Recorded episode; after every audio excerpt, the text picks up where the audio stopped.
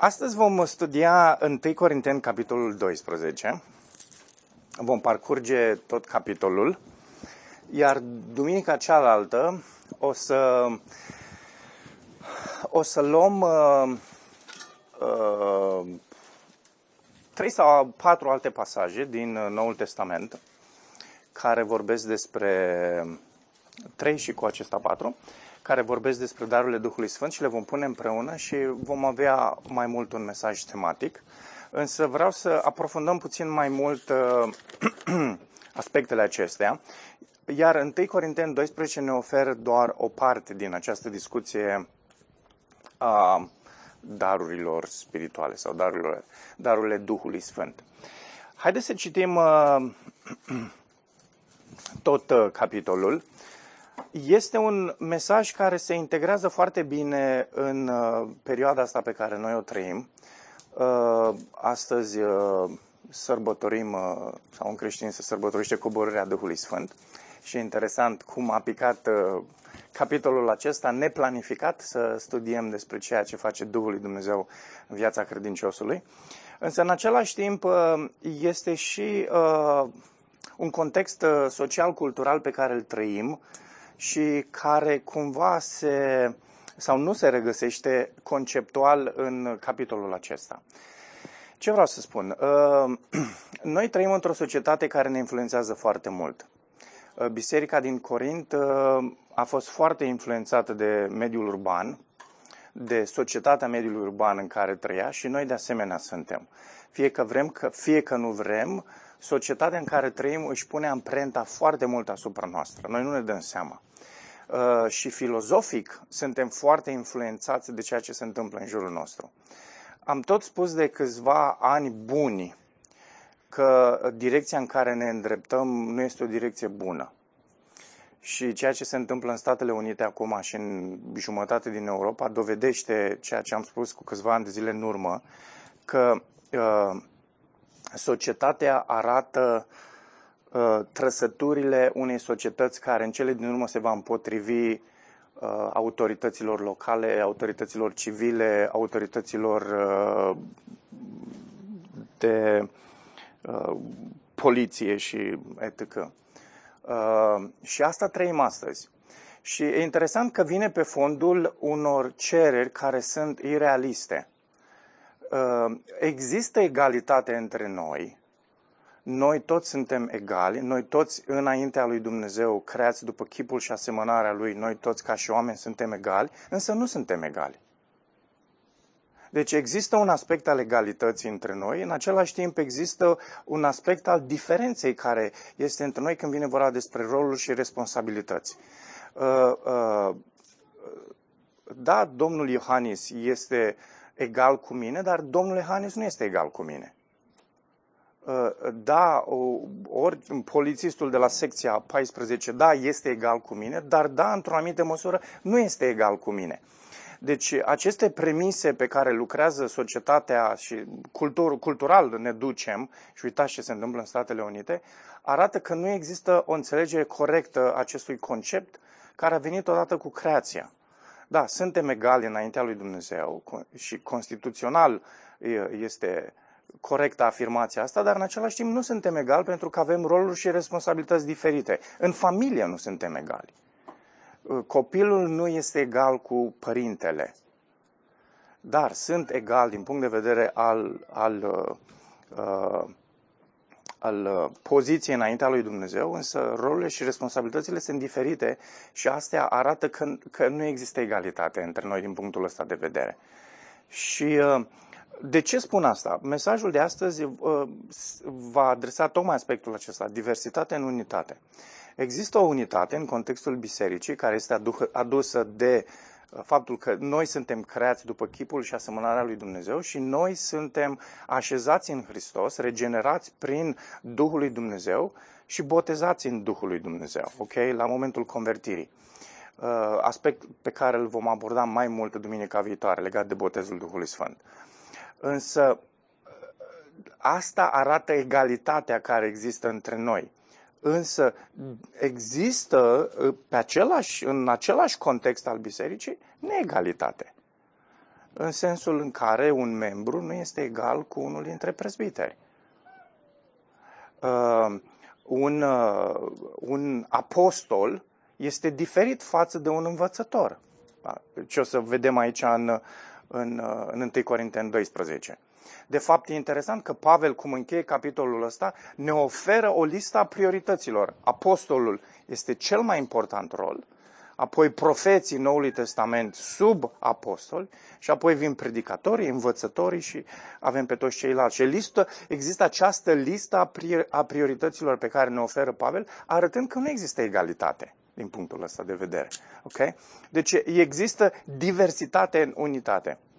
Despre asta este mesajul de astăzi. Am vrut să-l introduc în felul ăsta ca să înțelegem cât de mult lumea asta din jurul nostru ne poate influența uh, și să ajungem chiar în contextul acesta al bisericii să nu dăm doi bani pe prezbiteri, să nu dăm doi bani pe diaconi, să nu dăm doi bani pe uh, misionari și să spunem uh, nu, suntem egali și uh, toți avem același cuvânt și uh, de aici începem să discutăm lucrurile. Da? Constituțional suntem așa, asta e democrația. Nu, nici măcar democrația nu este asta.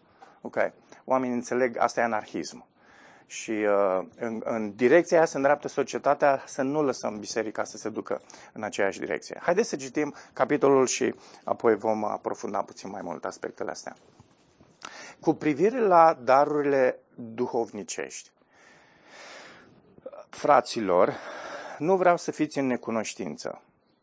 Voi știți că atunci când erați păgâni, erați ademeniți și conduși de idolii cei muți. De aceea vreau să înțelegeți că nimeni care vorbește prin Duhul lui Dumnezeu nu spune Isus să fie blestemat. Și de asemenea nimeni nu poate să spună Isus este Domnul decât prin Duhul Sfânt.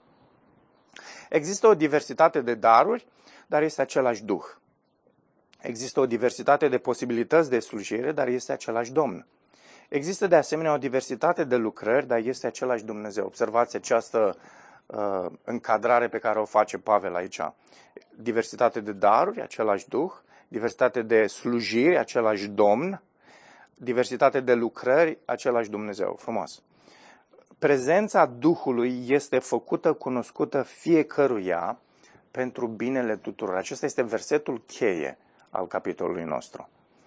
Unuia este dat prin Duhul un cuvânt de înțelepciune, altuia un cuvânt de cunoaștere potrivit cu același Duh, altuia credință prin același Duh, altuia daruri de vindecare prin același Duh, altuia înfăptuirea de minuni, altuia profeția, altuia discernerea Duhurilor, altuia felurite limbi, altuia interpretarea limbilor. Toate acestea sunt făcute de unul și același Duh care dă fiecăruia în parte, așa cum vrea El. Așa cum trupul este unul și are multe mădulare, iar toate mădularele trupului, deși multe sunt un trup, la fel este și cu Hristos. Noi toți am fost botezați într-un singur duh, într-un singur trup, fie iudei, fie greci, fie sclavi, fie oameni liberi, și tuturor ne-a fost dat să bem dintr-un singur duh. Într-adevăr, trupul nu este alcătuit numai dintr-un singur modular, ci din mai multe. Dacă piciorul ar spune pentru că nu sunt mână, nu aparțin trupului, nu este pentru aceasta din trup. Dacă urechea ar spune pentru că nu sunt ochi, nu aparțin trupului, nu este pentru aceasta din trup. Dacă întreg trupul ar fi ochi, unde ar fi auzul? Dacă întreg trupul ar fi auz, unde ar fi mirosul? Dar, de fapt, Dumnezeu a aranjat mădularele în trup pe fiecare dintre ele așa cum a vrut El. Însă, dacă însă toate ar fi un singur mădular, unde ar fi trupul? Dacă sunt multe mădulare și un singur trup, dar sunt multe mădulare și un singur trup, ochiul nu își poate spune mâinii, n-am nevoie de tine, iar capul nu le poate spune picioarele, picioarelor, n-am nevoie de voi, ci din potriva, acele mădulare ale trupului care par a fi mai slabe sunt absolut necesare iar acele mădulare ale trupului care ni se par mai puțin vrednice de cinste, le îmbrăcăm cu mai multă cinste și mădularele noastre, mai puțin plăcute, le tratăm cu mai mult respect, pe când mădularele noastre, cele mai atractive, nu au nevoie de aceasta. Dar Dumnezeu așa a aranjat trupul, dând o mare onoare unui uh, mădular inferior, ca să nu fie nicio dezbinare în trup, ci mădularele să aibă grijă unele de altele. Dacă un mădular suferă, toate mădularele trupului suferă împreună cu el. Dacă un mădular este onorat, toate mădularele se bucură împreună cu el. Voi sunteți trupul lui Hristos și fiecare este un mădular al lui. Dumnezeu a desemnat în biserică mai întâi apostoli, în al doilea rând profeți, în al treilea rând învățători, apoi cei care fac minuni, apoi pe cei care au darul de vindecare, de ajutorare, de administrare și pe cei care au darul vorbi feluritelor limbi. Sunt oare toți apostoli? Sunt toți profeți? Sunt toți învățători? Fac toți minuni? Au toți daruri de vindecare? Vorbesc toți în limbi? Traduc toți? Deci fiți plini de râvnă după cele mai importante daruri și vă voi arăta o cale dincolo de orice comparație. Okay?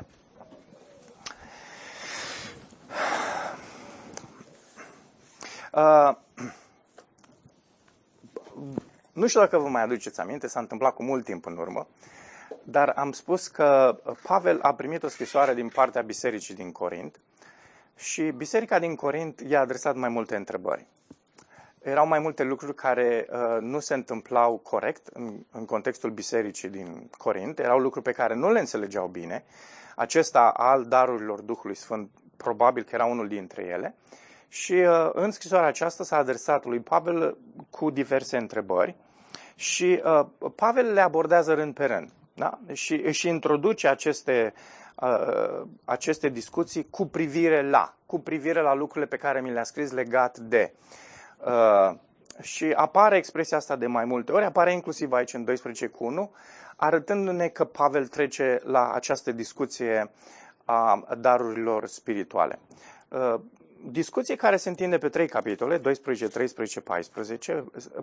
Se pare că problema principală este cea a uh, vorbirii în alte limbi, uh, pe care ei o considerau mai presus de toate celelalte uh, daruri spirituale. Iar Pavel accentuează că, de fapt, acela este cel mai neînsemnat dar că toate celelalte daruri sunt mult mai importante decât uh, acesta. Uh, în felul în care și încheie uh, capitolul 12, punând pe ultimul loc vorbirea în alte limbi. Și în, în celelalte liste în care mai apare iarăși enumerate uh, darurile, de fiecare dată când este pomenită, vorbirea în limbi apare pe ultima poziție. Um, și apoi în capitolul 14 ce face este să pună această vorbire în alte limbi și uh, pro, uh, darul profețiilor. Uh, le pune în contrast una pe cealaltă și Pavel zice, decât uh, vorbirea în limbi mai degrabă aș prefera ca voi toți să uh, profețiți. Okay? Um, și uh, o să ajungem în capitolul 14 și să discutăm despre aspectul acesta. Haideți să ne uităm la capitolul 12. Uh, modul în care introduce Pavel, zice, cu privire la darurile duhovnicești. Acum, în greacă, darurile duhovnicești, uh, de fapt, poate fi tradus în două feluri. Nu știu dacă NTR-ul precizează lucrul ăsta, nu precizează. Uh, dacă alegi neutru, e folosit același cuvânt. Și, uh, și în neutru și în masculin este același cuvânt și este la alegerea traducătorului dacă folosește în neutru sau dacă folosește în masculin, la masculin. Netere și cred că și Cornelescu, dacă mi-aduc bine aminte, au ales să, folo- să se uite la cuvânt ca fiind neutru, însă este mult mai interesant dacă traduci masculin, dacă te uiți la, la termen ca fiind masculin, atunci traducerea ar fi cu totul schimbată. Ar însemna cu privire la cei duhovnicești, cu privire la oamenii duhovnicești. Foarte interesant că schimbă, schimbă foarte mult a, a, a, a, expresia. Nu mai apare darurile duhovnicești, deși oricum nu apare darul. Darul este un cuvânt care este alăturat în, în limba română și așa. Cuvântul este spiritual, făcând referire Uh, prin prisma contextului la daruri și atunci traducătorii au ales să pună cuvântul lângă, uh, ar fi cu privire la cele spirituale, făcând precizare, făcând, uh, făcând referire la daruri. Okay? Dacă ar fi să traduci textul din greacă. Dar mie mi se pare că e mult mai interesant să te gândești la aspectul cu privire la cei duhovnicești. Și acum de ce cred lucrul ăsta? Uitați-vă în capitolul 14, la final, cum termină cum termină uh, Pavel uh, această discuție și cred că este un inclusiu aici. Pavel uh, face referire, spune, cu privire la cei duhovnicești și termină în capitolul 14, termină uh, făcând precizare uh, făcând referire la aceștia. Uh, dacă cineva crede că este profet sau este înzestrat duhovnicește, uh, eu am studiat în, uh, în engleză textul săptămâna asta. În unele traduceri apare pentru cei care vă considerați oameni duhovnicești. Uh, apare în cele mai multe traduceri din limba engleză. Și ideea este următoarea. În ce se întâmplă? Vă aduceți aminte discuția pe care o poartă în toată cartea, în, în toată această scriere. Voi care vă credeți duhovnicești, face de mai multe ori uh, referire la acești oameni duhovnicești în carte. Uh, Pavel. Uitați-vă în capitolul 3, de exemplu. Eu, fraților, nu v-am putut vorbi ca unor oameni duhovnicești, același termen care apare, ci ca unor oameni lumești, ca unor copilași în Hristos. Și a apăruse în Corint această idee a omului duhovnicesc, a celor care sunt eletiști, a celor care sunt superiori celorlalți, ei care au daruri, ei care, sunt, uh, care au capacități mai mari decât toți ceilalți. Și uh, apăruse această elită în biserica din Corint și uh, îi desconsiderau pe ceilalți. Și Pavel abordează aspectul ăsta și spune, ok, ce înseamnă cu adevărat cei duhovnicești? Și de fapt despre asta este vorba în capitolul 12, 13 și 14. Concentrarea este pe darurile duhovnicești. Dar ce are în vedere Pavel este de fapt ce înseamnă un om duhovnicesc. Ce înseamnă acest om duhovnicesc? Ok? Și ascultați, E foarte interesant. Uitați-vă primele trei versete care sunt introducerea uh, textului nostru. Cu privire la oamenii duhovnicești, dați-mi voie să traduc așa, fraților, nu vreau să fiți în necunoștință. Voi știți că atunci când erați păgâni, ok? Deci acum contrastul este pus între voi care sunteți duhovnicești și în momentul în care erați neduhovnicești pentru că erați păgâni. Observați de ce cred că asta este alegerea corectă uh, de a traduce în felul ăsta aici uh, textul.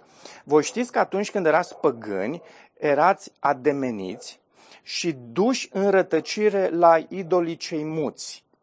De aceea vreau să înțelegeți că nimeni care vorbește prin Duhul lui Dumnezeu nu spune Isus să fie blestemat și de asemenea nimeni nu poate să spună Isus este Domn decât prin Duhul Sfânt. Deci ce face aici ce face aici Pavel? Pavel introduce această discuție a omului duhovnicesc și zice acest om duhovnicesc este un om diferit față de ceea ce a fost când era păgân. Când era păgân, era tras, era demenit, era condus la Uh, asta e prepoziția care apare în greacă, era condus către idolii uh, cei muți, însă acum pentru că are Duhul lui Dumnezeu, pentru că a fost botezat în Duhul lui Dumnezeu, pentru că a fost botezat în Hristos, pentru că este un om duhovnicesc, pentru că este în Hristos, nu, nu mai face lucrul acesta. Și arată contrastul ăsta în primele trei versete, arată, această, arată acest contrast între ce înseamnă să fii un om duhovnicesc și ce înseamnă să nu fii un om duhovnicesc, să fii dintre păgâni. Acum, în, în, în versetul 3, când spune vreau să înțelegeți că nimeni care vorbește prin Duhul Dumnezeu nu spune Iisus să fie blestemat, este e o întreagă discuție pe această expresie aici. Se pare că modul în care și alege terminologia aceasta în versetul 2 de, de păgâni, vrea să pună în, pună în contrast aspectul neamurilor, pentru că ăla e termenul de fapt care apare, și, uh, și evrei. Evrei care spuneau, uh, nu, Isus nu este Domn. Și uh, uh, ei făceau lucrul acesta pentru că nu aveau Duhul lui Dumnezeu, pentru că nu erau convertiți. Și face această, această uh, precizare Pavel aici, arătând că sunt neamuri și sunt evrei care nu-L recunosc pe Hristos, care nu au Duhul lui Dumnezeu și el zice, dintre aceștia ați fost voi alt dată. Însă acum sunteți duhovnicești și acum aveți Duhul lui Dumnezeu. Deci, cred că asta e discuția pe care o poartă aici Pavel Hai să plecăm de la versetul 7 și uh, revenim la, la această discuție aici și apoi la partea a doua. Versetul 7 cred că este cheia, text, uh, cheia textului nostru. Spune acolo prezența sau cuvântul manifestarea Duhului este făcută, cunoscută fiecăruia, fiecăruia dintre cine? Fiecăruia dintre cei care sunteți duhovnicești, cei care aveți Duhul lui Dumnezeu, uh, este făcută pentru binele tuturor. Și darurile sunt descrise aici, că da, discuția uh, este despre daruri, sunt descrise ca și manifestarea Duhului. Duhul este cel care iese în evidență aici. Uh, uitați-vă, este făcută cunoscută, de fapt cuvântul este este dată, la diateza pasivă arată că sunt, că este oferită de Dumnezeu. Când apare diateza pasivă, puțină gramatică, înseamnă că cine, altcineva face pentru mine uh, acțiunea. Și aici spune prezența Duhului sau manifestarea Domnului este făcută, uh, cunoscută fiecăruia. Deci nu eu sunt cel care dau, nu sunt eu cel care descoper lucrul ăsta, ci altcineva este, uh, face, îmi face parte de lucrul ăsta. Și asta este Duhul lui Dumnezeu. Dragilor, noi ca și credincioși nu ne putem face parte de prezența Duhului Sfânt. Noi ca și credincioși nu putem să, uh, și ca și oameni, nu putem să uh, uh, în niciun fel să nu avem niciun fel de capacitate și abilitate de a crea lucrurile astea, de a ni le oferi noi înșine. Aici apare această haioșenie în unele dintre contextele religioase în care oamenii caută așa de intens manifestarea asta Duhului Sfânt și ascultați, versetul ăsta 7 spune că Duhul lui Dumnezeu alege El cum vrea să se manifeste. Asta înseamnă că nu eu trebuie să mă apuc ca nebunul să văd ce pot să fac, ci Duhul lui Dumnezeu este Cel care face și trebuie să aștept ca Duhul lui Dumnezeu să facă lucrurile acestea, El să le dea, El să le ofere. Ok? Fiecare credincios are cel puțin un dar, dacă nu mai multe daruri. Așadar, dacă ești credincios, nu există conceptul de nu am daruri. Uh, îmi, îmi, uh, mi-am propus uh, într-unul dintre mesaje să vorbim despre cum înțeleg ce daruri mi-a dat Dumnezeu și cum pot să le pun în, în slujba bisericii. Și o să luăm, o să luăm mesajul ăsta, o să fie un mesaj mai practic, poate decât altele, și o să ne uităm la modul în care putem înțelege aspectul ăsta. Acum, deci plecând de la această, de la această idee de aici, din versetul 7, că Duhul Dumnezeu că manifestarea lui este dată fiecăruia, fiecăruia dintre cei care sunt uh, spiritual, duhovnicești, cei care sunt credincioși, pentru binele tuturor. Binele tuturor, acest tuturor aici nu este tuturor oamenilor, ci este tuturor celor din biserică. Ok? Contextul ne, ne răspunde la întrebarea aceasta. De la versetul 12 începe și vorbește despre trupul lui Hristos și înseamnă că Dumnezeu îmi face mie parte de un duh, de un, de un dar spiritual pentru a face bine uh, Mirelei și lui David și lui Florin și uh, Mihaela și uh, așa mai departe. Este pentru binele tuturor. Okay? Nu este doar pentru nu este pentru folosul meu, pentru binele meu, ci este pentru binele celorlalți. Acum, plecând de la această idee de aici, ne uităm la două aspecte. Primul, unul 1 la 11, identitatea în Hristos arătată prin manifestarea darurilor oferite de Duhul și apoi de la 12 la 13 ne uităm la diversitatea modularelor trupului lui Hristos, care, ascultați, nu creează independență, ci creează interdependență. Ascultați, noi trăim într-o societate ca, în care oamenii sunt foarte independenți. Uh, Deși, ascultați, filozofic, Dumnezeu nu ne-a creat așa. Și Dumnezeu ne-a creat să fim dependenți de El și să fim interdependenți unii de alții în relații. Dumnezeu ne-a, ne-a creat să funcționăm în relații. În relație unii cu alții și în relație cu Dumnezeu. Și oamenii, ascultați, toată această, ă, această filozofie care există în lume de interdependență, că Domne fac ce vreau, nu mă interesează de ceilalți din jur, nu mă interesează dacă există Dumnezeu, această, această independență este înțeleasă și este un concept greșit. uh, din punctul ăsta de vedere, în această discuție. Um, identitatea lui Hristos arătată prin manifestarea darurilor oferite de Duhul. Ne uităm în primul rând la aspectul acesta. Deci când vorbim despre cel spiritual, cel duhovnicesc, vorbim despre identitatea pe care Hristos i-a oferit acestuia. Cum se vede identitatea aceasta? Cum se vede? Versetul 7. Prin Duhul lui Dumnezeu care se manifestă în el. Există o manifestare a Duhului, există o prezență a Duhului în viața lui. Și în felul acesta se vede identitatea cuiva în Hristos. Este o viață uh, trăită în prezența Duhului Dumnezeu. Și Duhul lui Dumnezeu este acela care oferă această bază pentru o mărturisire corectă. Când cineva spune Isus este Domnul și trăiește în conformitate cu ceea ce spune, este prezența Duhului lui Dumnezeu în viața omului aceluia care îl determină să facă lucrul acesta. Ascultați, o mărturisire, o mărturisire cu gura biblică trebuie să fie însoțită de o astfel de viață. Ok? De ce spun lucrul acesta? E foarte interesant că această discuție despre uh, vindecări și despre minuni pe care le fac unii și alții este prelată inclusiv de Isus.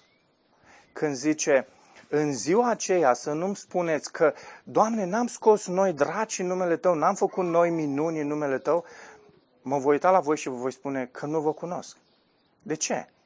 Pentru că această declarație biblică, Isus este Domn, Isus, este, Isus face minuni sau Dumnezeu face minuni și asta, care nu este însoțită de o astfel de viață, care să dovedească uh, de fapt mărturisirea aceasta, nu este una validă. De fapt, ce înțelegem este că mărturisirea biblică este cu adevărat validă în momentul în care este însoțită de o astfel de viață. De aceea Iacob spune că credința autentică se vede prin faptă. Dacă nu există faptă, dacă nu există o acțiune care să uh, dovedească credința aceea, înseamnă credința aceea nu este una validă. E foarte important aspectul acesta. Isus este Domnul Isus este Domnul pe buza ta, dar Isus este Domnul și în viața ta. Isus este Domnul, se vede în viața ta, modul în care e suveran peste viața ta, în modul în care trăiești în viața celorlalți, în modul în care te exprimi înaintea celorlalți. Isus se vede că este Domn în viața ta, că e suveran. Asta înseamnă Domn. Ok? Și atunci identitatea lui Hristos este văzută tocmai prin această uh, uh, viață trăită în prezența Duhului lui Dumnezeu. Apoi, Identitatea uh, este văzută prin prezența darurilor. Ascultați! Deci nu doar prin prezența Duhului, ci și prin prezența darurilor Duhului. Și aici putea spune, nu este unul și aceeași chestie. Nu, că darurile darurile Duhului nu este același lucru cu darul Duhului și nu degeaba Noul Testament folosește singular și plural. Deci în Galaten când spune darul Duhului, folosește singular. Ok? Când vorbește despre dragoste, bunătate, credincioșie, înfrânarea poftelor, ăla este darul singular.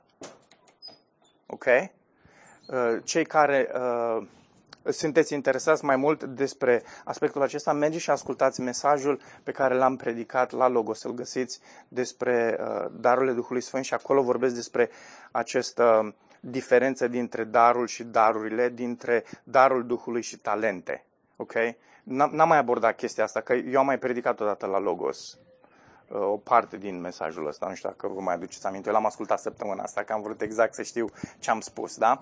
În 2017 am predicat două mesaje din 1 Corinteni 12. Puteți să vă duceți să le reascultați dacă vreți. O să vă ajute. Sunt lucruri diferite față de ceea ce spun astăzi. Interesant, din aceeași capitol poți să te duci în mai multe direcții. Acum, prezența darurilor Duhului. Deci identitatea lui Hristos e văzută prin asta. De ce? Pentru că El este acela care face totul posibil. Duhul lui Dumnezeu este cel care face totul posibil. Um, zice, există o, o diversitate de daruri, dar este același Duh. Există o diversitate de posibilități de slujire, este același Domn. Există de asemenea o diversitate de lucrări, dar este același Dumnezeu. Cel care face ca toate acestea să lucreze în fiecare. Ascultați, cine face ca să lucreze darurile, slujirea și lucrarea? Lucrările, că toate sunt la plural. Cine?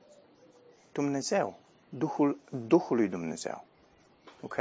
El face să se miște toate lucrurile acestea. Ascultați, e foarte important aspectul ăsta. Când noi, când noi avem daruri pe care le folosim pentru binele altora, este Duhul lui Dumnezeu care ne-a făcut parte de harul ăla și a inițiat. Când noi suntem implicați într-o slujire, este harul lui Dumnezeu că suntem implicați într-o slujire și că Dumnezeu ne dă ocazia să slujim cuiva. Când noi suntem implicați în diverse lucrări, este harul lui Dumnezeu pe care îl dă să fim implicați în lucrările acelea. De ce e important aspectul ăsta? Dragilor, când spun asta, îmi spun în primul rând mie, pentru că avem tendința să fim foarte egoiști și să-i judecăm pe oameni.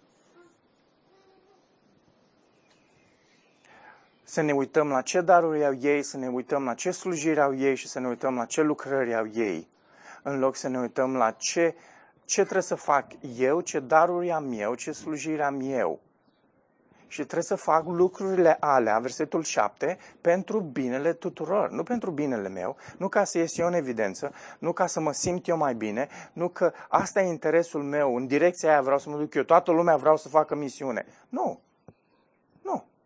misiune în sensul în care misiune mondială și să se ducă în India. Nu, că nu e doar India. poate trebuie să se ducă unii în Africa, poate să se ducă în America de Sud, știi?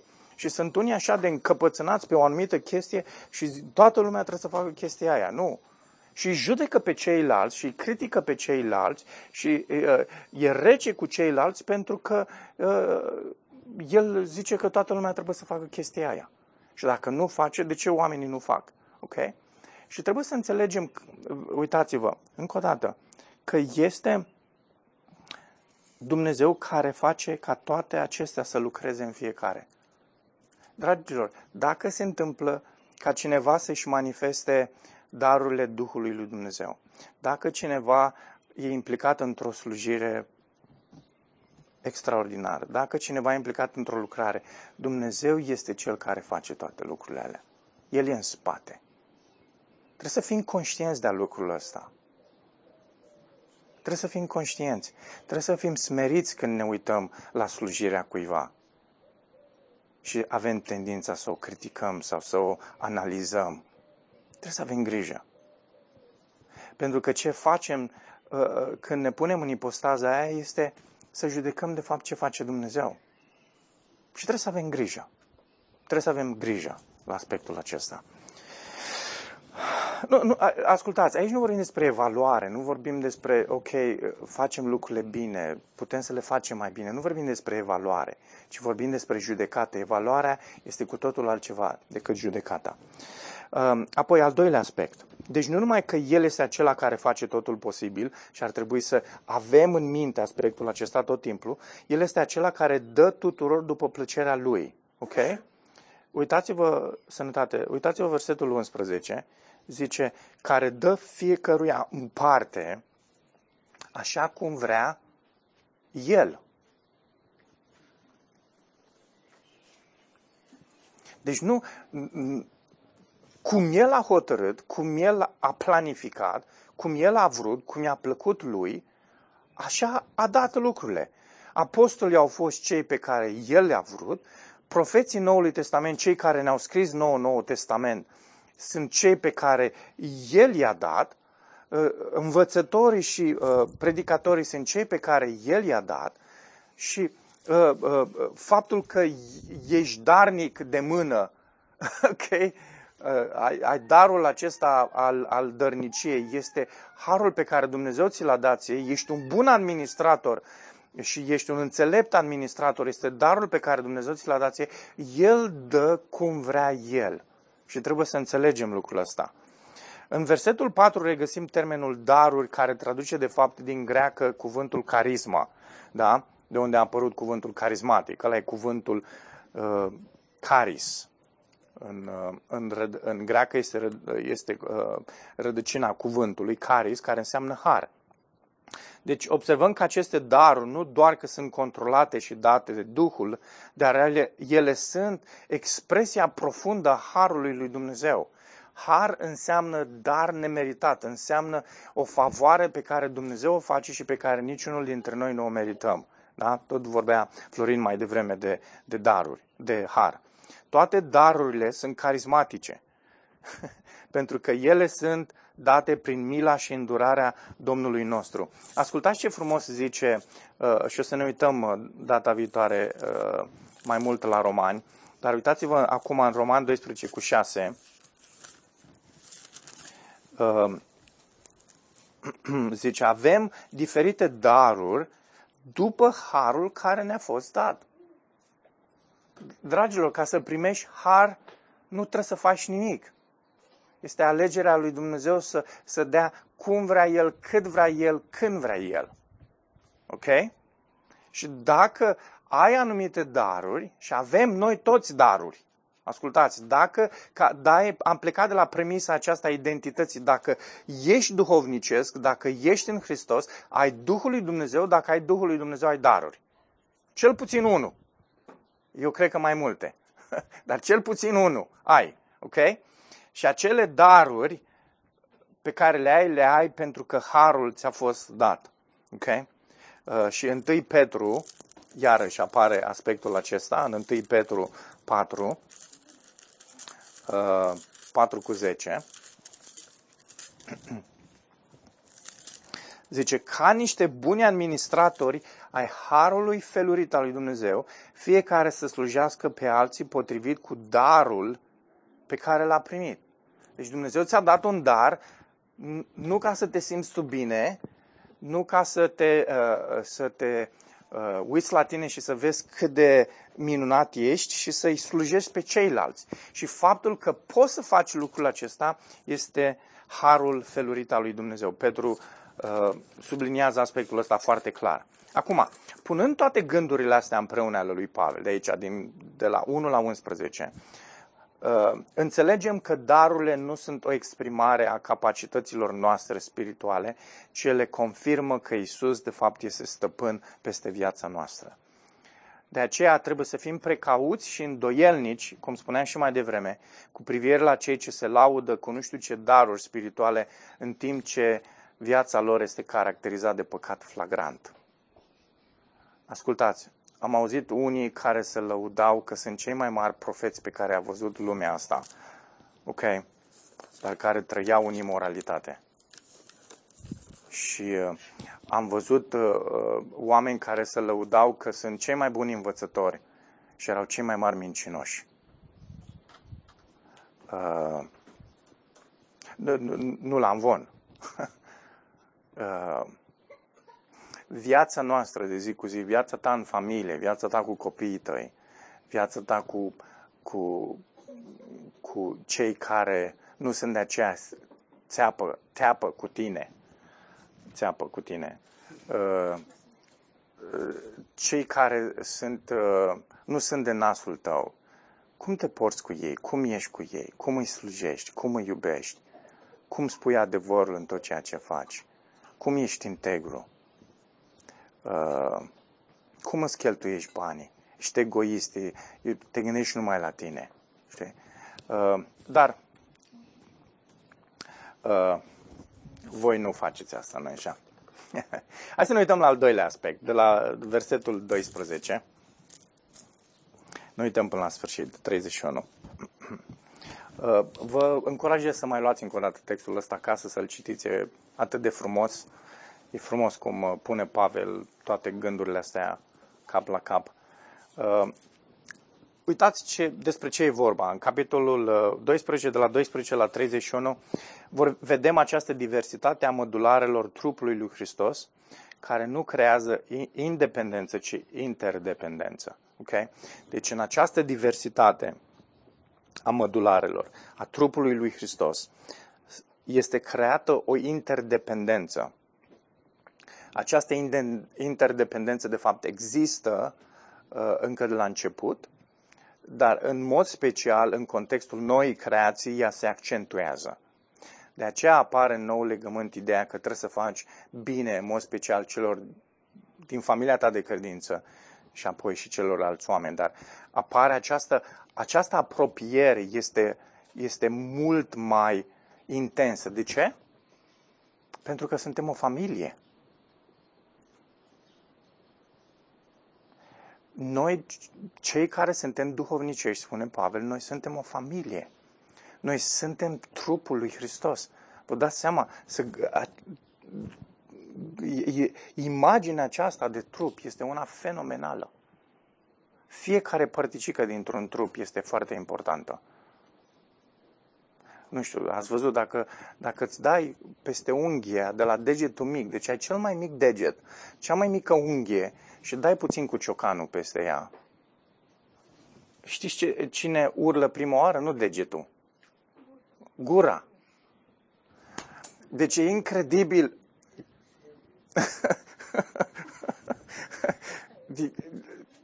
Fiecare părticică din noi simte ciocanul ăla care a lovit unghia. Fiecare părticică din noi trupul nostru și îmi place uh, ilustrația asta pe care o folosește Pavel și el folosește mai multe ilustrații. Spune, noi suntem templul lui Dumnezeu, noi suntem ogorul lui Dumnezeu. Aici, în, în 1 Corinteni, chiar folosește multe ilustrații cu privire la cei duhovnici sau cu privire la Biserica lui Dumnezeu. Aici zice, noi suntem acest trup și suntem dependenți unii de alții. Există o interdependență. Să treci în acest context al comunității trebuie să o faci într-un mod echilibrat. Trebuie să o faci într-un mod echilibrat și ascultați, e foarte provocator să fie echilibrat. De ce? Pentru că, în primul rând, trebuie să fim realiști cu privire la darurile pe care ni le-a dat nouă Dumnezeu. Trebuie să fim atenți să vedem ce daruri ne-a dat nouă Dumnezeu, ce măsură harului a revărsat Dumnezeu în viața noastră. Trebuie să vedem care este evlavia noastră. Uitați-vă la, din nou la Roman 12, dacă puteți să întoarceți. Uh, e un verset foarte interesant acolo la începutul capitolului 12. În versetul 3 zice, prin darul care mi-a fost dat, Pavel zice asta, spun fiecăruia dintre voi să nu aibă despre sine o părere mai înaltă decât se cuvine, ci fiți modești în gândirea voastră, fiecare după măsura de credință pe care a dat-o Dumnezeu dragilor, realismul ăsta în, în Biserica lui Hristos, în trupul lui Hristos, face foarte mult bine.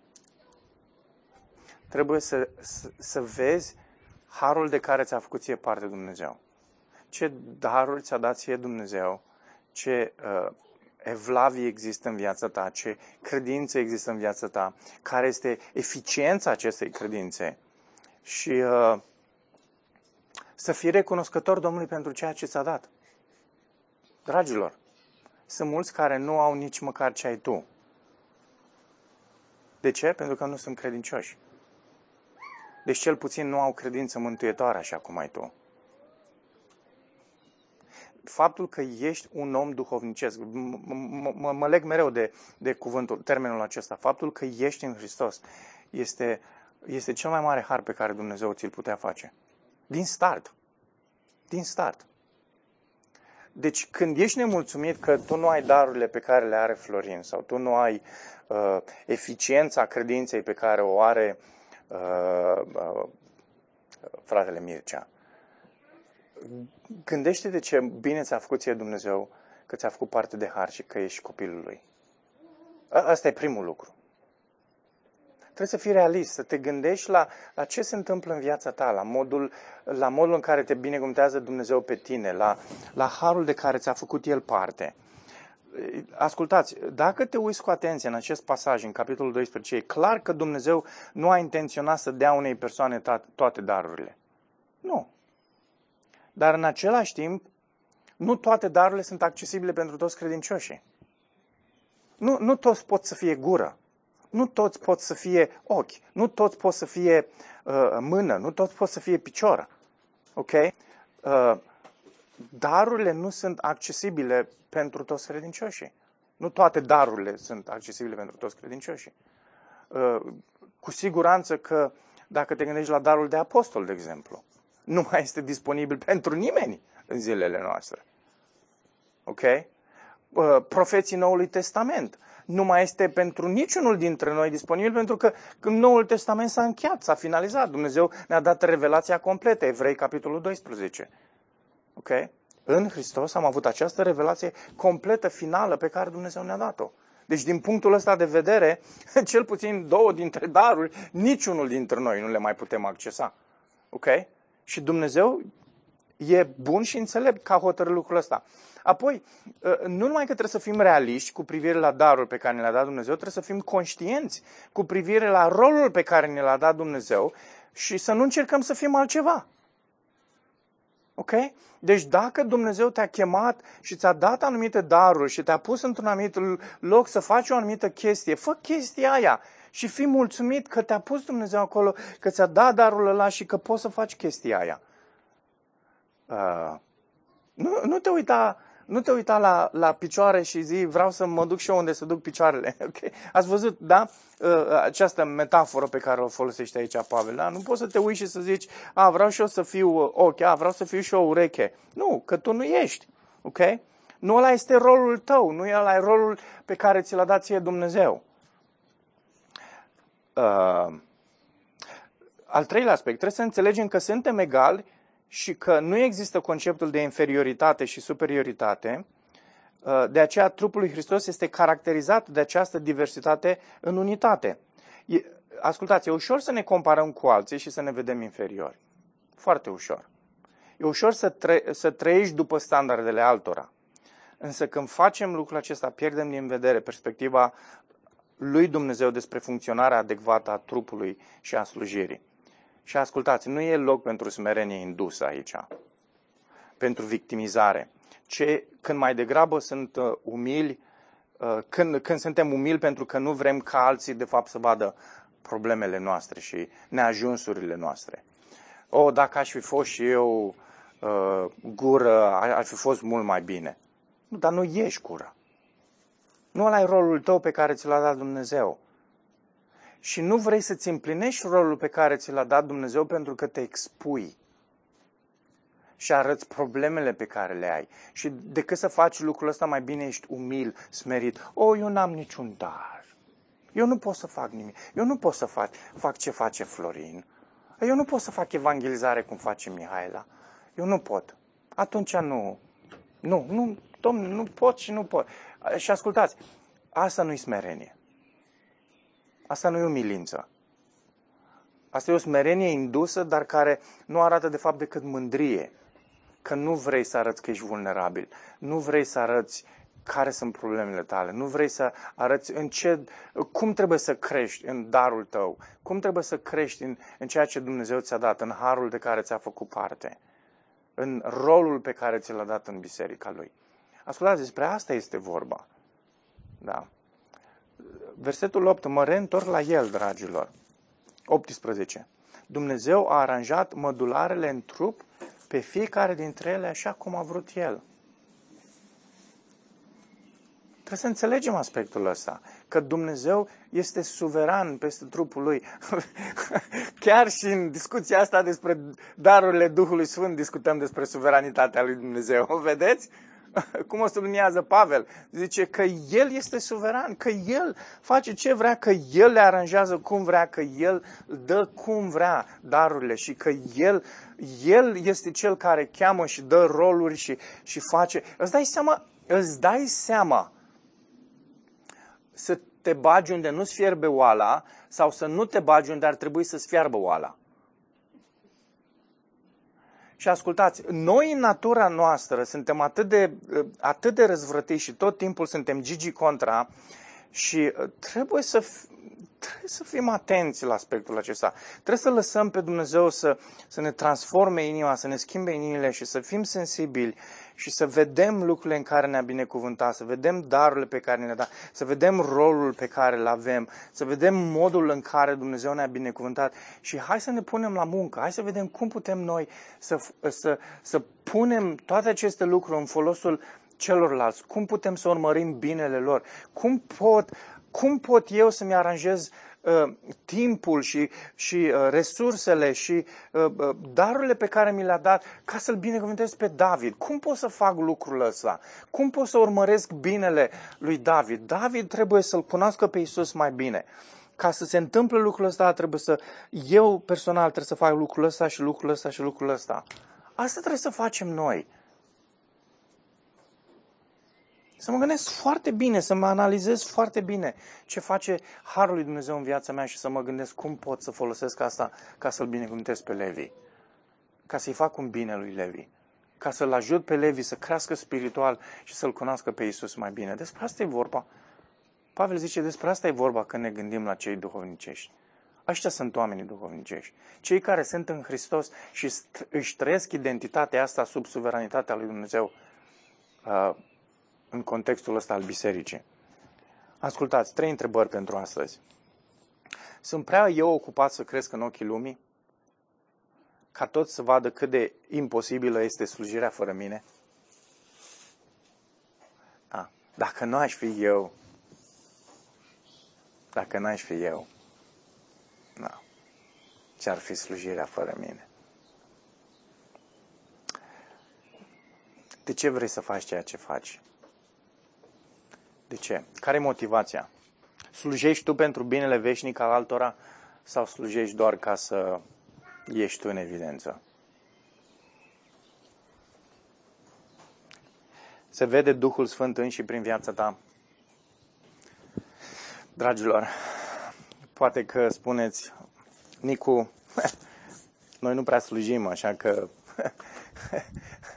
ce să se vadă?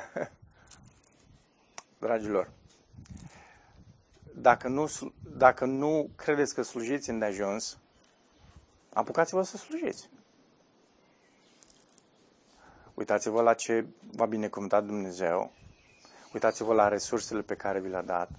Uitați-vă într-un mod realist la darurile pe care le aveți. Și folosiți darurile astea.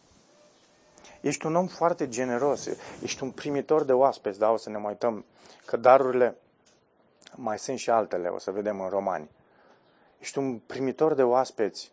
Măi, lasă casa ta deschisă tot timpul pentru oameni.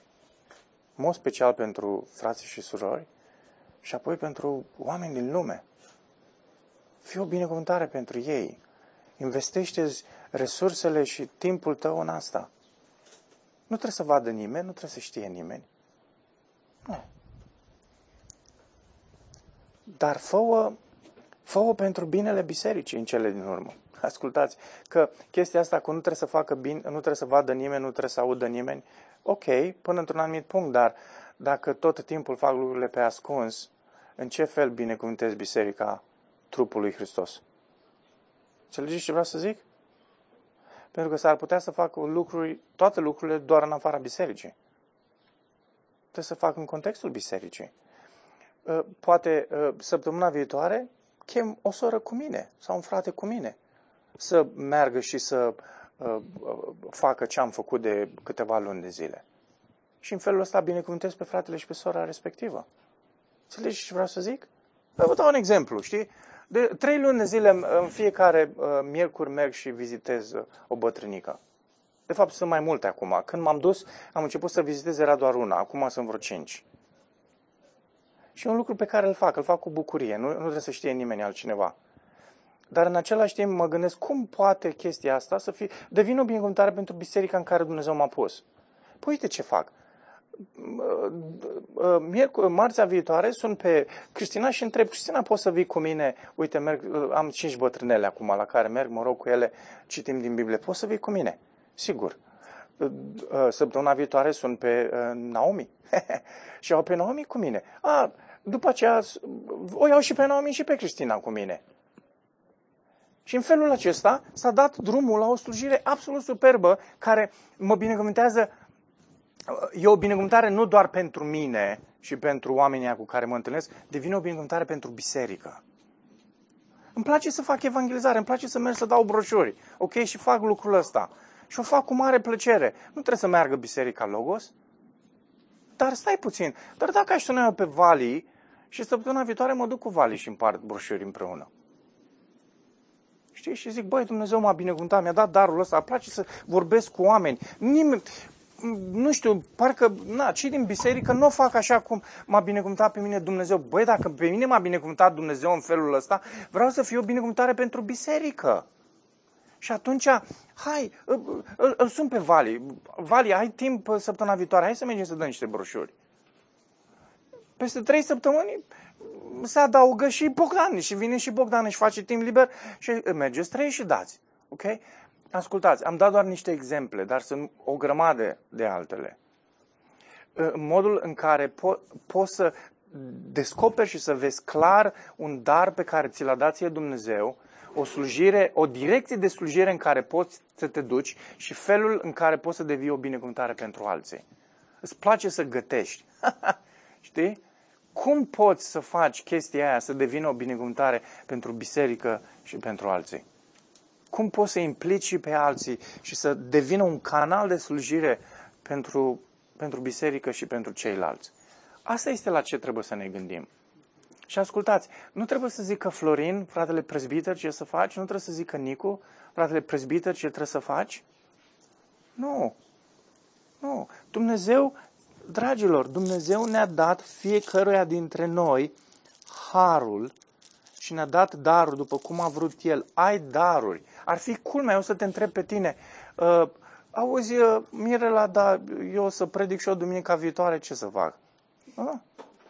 Hai zi predic și o... Că ascultați, că sun, e penibilă chestia asta, dar e slujirea predicării, slujesc prin predicare. Ar fi penibil să, să mă apuc să ne întrebăm unii pe alții, dar eu cum să mai fac? Eu cum să mai fac? Nu, haideți să mergem înainte, hai să slujim, ok? Hai să ne uităm la, ce, la modul în care Dumnezeu ne-a binecuvântat, la lucruri pe care ni le-a dat și să slujim pe ceilalți. Ascultați, în felul ăsta răspund la întrebarea asta pe care am pus-o. Se vede Duhul lui Dumnezeu și în viața ta. Asta e un mod concret prin care Duhul lui Dumnezeu se poate vedea în viața ta. Prin modul în care se văd darurile, prin modul în care se vede slujirea și se vede lucrarea ta. Duhul lui Dumnezeu se va vedea. Am răspuns la întrebarea asta eu. Ok? Bine. Hai să ne rugăm.